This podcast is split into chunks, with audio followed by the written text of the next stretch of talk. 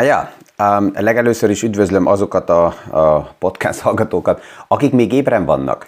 A tegnap egy uh, nagyon, de, de több érdekes visszajelzéset így két oldalról. Az egyik, uh, hogy egy hallgató mondta, hogy um, bevallja, uh, este próbálja meghallgatni a podcastot, és néha így közben felébred, hogy még így egy picit altudatba hallja a hangot, de belealudt a podcastba, tehát annyira, annyira altató a hangom, hogy e, e, nagyon hamar el, oda van. Mondtam neki, hogy ez jó, mert ugye a legtöbb információt elalvás előtt az alfa fázisba jegyezzük meg, tehát hogyha beenged engem így az alfa altudatba, akkor pu, ez radikális hatású tud majd lenni. Mi is aktuális pénzpiaci témákról, összefüggésekről beszélgetünk. Gazdaságról érthetően János Zsoltal. Üdvözlünk mindenkit a mai PFS Kávézac podcaston. A másik visszajelzés egy fiatal anya, aki azt mondta, hogy a podcastot mikor bekapcsolja, akkor valahogy a hang olyan, hogy ez a gyermeknek segít nagyon hamar elaludni és eh, ez neki segít, hogy meg tudja hallgatni a podcastot, és a másik oldalról, hogy eh, kvázi eh, nyugodt, mert alszik a bébi. Tehát erre is jó egy podcast felhasználása. Ma megnézzük azt, hogy a Jet GPT-nek milyen hatásai vannak a piac szereplőkre, és az első áldozatok megjelennek. Ugye benne vagyunk tovább is a számok jelentésébe, a jelentési fázisba az első része lejárt, tovább is azt látjuk, hogy jobbak a számok, mint amit a piac elvárt. Részben 50%-kal magasabb az első negyed évben a, negyedi, a nyereség elvárás a cégek oldaláról, de a kitekintéseket nem változtatják meg az év végére, tehát ezért a piac felteszi a kérdést, hogy hm, mi van abban a két, két kis fekete felhőben, ami lebeg fölöttünk, és az egyik kis felhő ma este feloldódik, ez a Fednek a gyűlése lesz.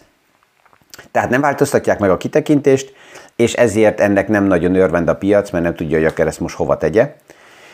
És aztán vannak olyan platformok is, amelyek jönnek, kijönnek a számokkal, és 50%-kal nyírbálják az árfolyamot. Az aktuális platform, amelyik itt megjelent, a Chegg, ezt Európában legtöbben nem ismerik. Persze, hogy az amerikai piacban van meg az a helyzet, hogy olyan szolgáltatók, ami itt nálunk Európában kvázi normális szolgáltató, de nincs tőzsdén, mert nem elég nagy a piaca. Tehát egyelőre még mindig egyes országi piac az túl uh, kicsi, uh, és egész Európát még sajnos nem tudjuk látni, de ez növi ki magát. Az amerikai piacban is másképp van. Cseg egy olyan platform, amelyik segít gyermekeknek a házi feladatokat a soliban megfelelően megoldani, és Cseg jelezte, hogy március óta, amióta a, a médiában olyan erősen megjelent a Jet GPT, azóta a számok összeomlottak, és nem képes a menedzsment a továbbiakra nézve előre kitekintéseket adni, prognózisokat adni, hogy hogy fognak tovább alakulni. Ezt hasonlóan 2020-ból ismertük, vagy ismerjük, amikor a pandémia lockdown miatt a vállalatok nem is tudták, hogy ez most akkor egyék, igyák, mit csináljanak, hova tegyék, és ezért jelezték, hogy nem adnak a, a guidance előre tekintést a piacnak. Ezt a piac akkor ünnepelte, vagy, vagy nem reagált negatívan erre, most 50%-kal cak, egy nap az árfolyam csökken, és a menedzsment azt is mondta, hogy az a, az a, az a a reményük és az a próbálkozásuk, hogy a mesterséges intelligenciát beépítik az üzleti modellükbe, hogyha hát, ha ezzel a kombinációval sikerül és tudják um, a bizniszmodellüket még életbe tartani tovább is. A mesterséges intelligencia hatása az nagyon gyorsan terjed, több iparágba ezt lehet látni, hogy mennyi minden megváltozik, és nem lassan. Tehát az eddigi változások gyorsak voltak, és egy pár ember azt mondta, hogy ez olyan gyorsan megy, hát akkor érdemes nagyon, hamar, nagyon összeszedni magunkat, mert a mesterséges intelligencia téma ezt a gyorsaságot még egyszer meggyorsítja. Csak ha vesszük Big Blue, IBM, um, kijött azzal a, a, azzal a hírrel, hogy a vállalaton belül bizonyos pozíció, vagy bizonyos témakörökre um, nem vesznek fel egyelőre új munkatársakat, mert azzal kalkulál IBM, hogy főleg a back office témakörbe, ahol pillanatnyilag 26 ezer munkatárs alkalmazott, a következő 5 évre nézve ennek a 26 ezer munkatársnak körülbelül 30%-át le tudják építeni, mert mesterséges intelligenciával egyszerűbben meg lehet főleg az administratív és a back office feladatköröket oldani. És én csak, csak arra várok, hogy mikor indul el az a hype, amikor egy vállalat, ha kimegy egy sajtókonferenciába és jelzi, hogy akkor mi most beépítjük a mesterséges intelligenciát a biznisz modellünkbe, akkor egyből már ugrik az árfolyam felfele. Mindegy, hogy milyen iparákból jönnek. Ezt uh, annak idején 2000 körül uh, lehetett figyelni az internet témakörben, mikor no-name vállalatok mentek ki, és azt mondták, hogy igen, akkor mi most beépítjük a bizniszmodellünkbe az internetet, vagy arra gondolkozunk, hogy kiterjeszteni a shopokból az internet irányába a bizniszmodellünket, akkor ugrott az árfolyam, aztán jöttek a kritikus megjegyzések, hogy de hát nem lehet, mert a haptikus vásárlás nem lehet helyettesíteni internettel. Hm? Pár évvel később látjuk, hogy még jobban gyorsul a, a, minden, minden a, a, a vásárlás át az internet felületekre. Mert azok a problémák, amik megjelennek, azok meg vannak oldva olyan modellekkel, amit 2000-ben se tudtunk képzelni. Azután jött a következő hype, az volt pár évvel ezelőtt a blockchain és a kriptovilág körül, amikor kimentek vállalatok uh, sajtókonferencián, uh, Kodak volt egy ilyen példa, már ugye Kodak rég elsüllyedt, és valaki, valaki no-name megvette a Kodak névnek a, a háttérjogát, hogy ezt használhatja, és kiment, és azt mondta, hogy igen, akkor mi most meg fogjuk a fényképezési világnak az üzleti modellét uh, teljesen változtatni, és egy ilyen revolúció formájába fog ez jönni, hogy a blockchainre építjük fel a fényképeket, és akkor a fényképészeknek ez biztonságot ad, mert nem tudja senki használni a képeket, annélkül, hogy a háttérben ne történjen egy elszámolás, és uh, ugrott az árfolyam, cák, azért, hogy azután újra eltűnjenek a színpadról, tehát kíváncsi vagyok, hogy itt a mesterséges intelligencia körül mikor lesz itt egy olyan, olyan változás, ami, ami ezt a hype-ot el fogja indítani. De jön. És hogy ez jönni fog, és a vállalatok ezt fel fogják használni, főleg akkor, hogyha a gazdasági körülmények nehezebbek kiválnak, um, a hitelek kondíciói megváltoznak, akkor két lehetőség van, a profitabilitást, a hatékonyságot fenntartani, az költség, uh, control, ami azt jelenti, hogy az egyik oldalán a személyzet oldaláról uh, megnézni, hogy kire van szükség valójában, ki tudja kitermelni saját magát, és uh, segít, hogy a, a modellnek a rentabilitását fenntartjuk, és a másik, hogy projekteket csak akkor vesznek vállalatok kézbe, ha nagyon rövid időn belül látható, hogy annak a projekt investíciónak megvan a return, megvan az eredménye, csak projekteket lebonyolítani azért, mert valakinek ezt megígértük, az egy ilyen fázisban, mint most, nem nagyon megy. És vannak olyan vállalatok, akikkel beszélgetek, és pont egy pár héttel ezelőtt az egyik tulajdonos azt mondta, hogy ne já, de ez nem passzol hozzánk. Tudjuk, hogy, hogy túl sokan vannak a vállalatban, és a forgalom visszaesett, de nekünk az nem kultúránk, hogy elbocsájtunk embereket. Na ja, de ez csak forgalom kérdése, nyereség kérdése, tartalék kérdése. És akkor kérdeztem, hogy oké, okay, hány éve létezik a vállalat? És akkor kiderült, hogy hát olyan körülbelül 10-11 éve, el csak egyet elfelejtünk, vagy ő elfelejt, vagy félretaszítja ezt a realitást, és ezt érdemes ezzel a realitással szembenézni, az elmúlt 11 évben nem került pénzbe a hitel.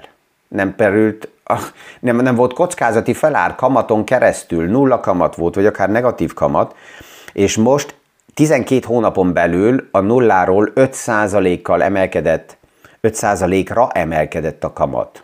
És ma este a Fednek a gyűlésébe a piac inkább vagy azt várja el, 90%-ban az van beárazva, hogy J. Powell 0,25%-kal még egyszer emeli a kamatot, és azután jön a kérdés, hogy és hogyan tovább. Egy opció, hogy a következő gyűlésen is tovább emeli a kamatot júniusba. A másik, hogy azt mondja, hogy szünetelünk. De sem a továbbemelés, sem a szünetelés az nem csökkentés. A piacok már csökkentés beárasztak. De ha a piacok beáraszták a csökkentést, akkor ez azt jelenti, hogy valami ki, ki kell lessen a szekrényből. Tehát gazdaságilag ott van egy csontváz, amit még nem látunk. És, és, és ez a kérdés nehéz helyzetbe hozza J. Powell ma este, és valójában nem egyszerű, mert vagy nem emeli tovább a kamatot, annak ellenére, hogy az infláció számok még nem mentek vissza, tehát nem törte meg az inflációt, akkor jöhet egy következő infláció hullám, vagy tovább emeti a, emeli a kamatot, és akkor a gazdaságot még nehezebb helyzetbe hozza. Nekem egy modell az egész forgatókönyvekben még hiányzik, és pedig az az a modell, hogy mi történik akkor, hogyha normalizáció látható az inflációnál, előze, előre jelző indikátorok azt mutatják, hogy az infláció nagyon élesen visszaesik. Ezek ugyanazok az előrejelző indikátorok, amelyek 2020-ban, amikor még az infláció alacsony volt, azt jelezték, hogy az infláció nagyon erősen ugrani fog felfele. És akkor sokan mondták nekem, á, ez nem igaz, a crash guruk már rég mondják, hogy az infláció fog menni felfele, de mégsem megy, nézzük meg, mindig 2% alatt vagyunk. És most is néha hallom, mikor, mikor ez szóba jön, hogy az infláció élesen vissza tud esni, hogy á, ez nem fog olyan élesen visszaesni, mert nézzük meg, hogy mi történik az árakkal, a magárakkal és mindennel, és mivel az infláció magas, ezért kell több bér, kell emelni a fizetéseket, mert az emberek nem tudják finanszírozni az életet. Tehát erre értem, hogy ezt fel akarják használni, de ha az előrejelző indikátorok más mutatnak, akkor, akkor ezt is érdemes figyelni. Tehát, ha az infláció normalizálódik, a gazdaság erős marad, mert a menedzsment az a legtöbb vállalatnál és a kapitalista világban az nem egy szociális rendezmény, ami azért van létrehozva, hogy ne legyen munkanélküli ember, hanem valahova valakit beültessünk, és mondjuk azt, hogy van munkahelye, nem, hanem a menedzsment nagyon tisztán a rentabilitást kell előtérbe hozza, és figyelje, hogy hogy is alakulnak a számok, tehát a gazdaság recesszióba kerül, de nem lesz um, nyereségrecesszió a vállalatok oldalán. Ez a forgatókönyv, ez a piacokban pillanatnyilag mind meglepetés benne van, és nincs beárazva. És, és tovább is azt látjuk, hogy a, a, a piac nagyon szét van esve. Tehát a navigálás az, az nehezebb, passzív uh, oldalról a piacot nem lehet navigálni. Ugye a, az ETF eh, modellek, amik hype formájában kialakultak az elmúlt években, az is csak visszapillantó tükörből, ahol egy, eh, amikor egy, egy hosszú távon növekedő piacból visszapillantó tükörből nagyon egyszerűen ki lehetett számolni, hogy a buy and hold stratégiával és azzal, hogy egy ETF-be passzívan senki nem nyújt bele, csak egy index volt leképezve, nagyon olcsón, ezzel állítólag eh, maximális nyereséget lehetett elérni ha meg volt ez a paraméter, ez az időablak ezekkel a különleges hátterekkel, de ezek nagyon megváltoztak. Csak ha az éveleje óta megnézzük, hogy van olyan ö, szektor, mitől egy Nvidia plusz 90%-kal emelkedett, és emellett egy Standard Poor's Index plusz-minusz nulla. Tehát az aktívan kezelt vagyonkezelők, az aktívan kezelt ö, menedzsment sokkal fontosabb aktuálisan, és, és ezt látjuk a számok oldaláról is. Van olyan iparág, amelyik pillanatnyilag teljesen leáll, és a számok összeomlanak, és emellett vannak a szolgáltatók, vannak a, a, a, a, a, a utazási iparágak, amelyek robbannak, mert az emberek egyszerűen a Covid után nem csak egy pár hónapig, hanem még a lockdown után hosszú ideig kimennek, mozogni akarnak, fogyasztanak, csak nézzük meg a kaszinó értékeket, Amerikába is, Ázsiában, Macaóba például plusz 400% kal robbantok a forgalmak a tavalyi évhez képest. Persze, akkor lockdown volt még, főleg Kínába, és erről a szintről, hogy nagyon erősen emelkednek, ez logikus. Um, a tegnap kijöttek azok a számok is, hogy mennyi munkahely nyitott Amerikába, a JOLT, ami ugye minden hónapban uh, figyelve van, és ez megint csökkent. Már a múlt hónapban csökkent, most is megint 9,8 millió nyitott munkahely volt elvárva, a nyitott munkahelyek azok, amelyekre még nem találta meg a piac a megfelelő munkatársat, tehát meg van hirdetve, de nincs rá munkaerő. 9,8 millió volt elvárva, és 9,6 millió lett. Valamikor 11 milliónál voltunk, tehát ebből is lehet itt látni, hogy lassan, folyamatosan itt a gazdaság jön vissza és hűl le.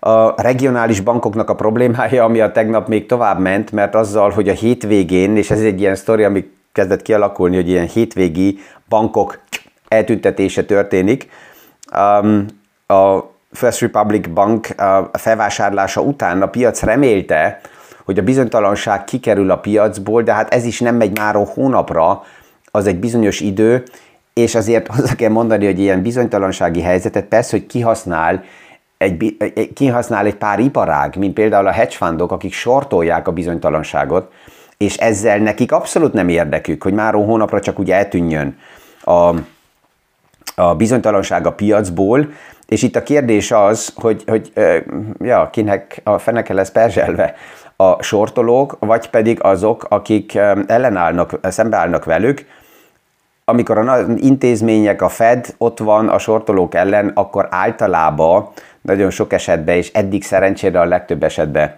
a Fed nyert, ezért is van ugye az a kijelentés, hogy never fight the Fed, hogy a nagy intézményi, vagy a nagy központi bankok ellen fogadni, az, az egy veszélyes játék. Még akkor is, hogyha az elmúlt száz évben egy párszor ez véletlenből sikerült, ebből gondolom, hogy a központi bankok is sokat tanultak.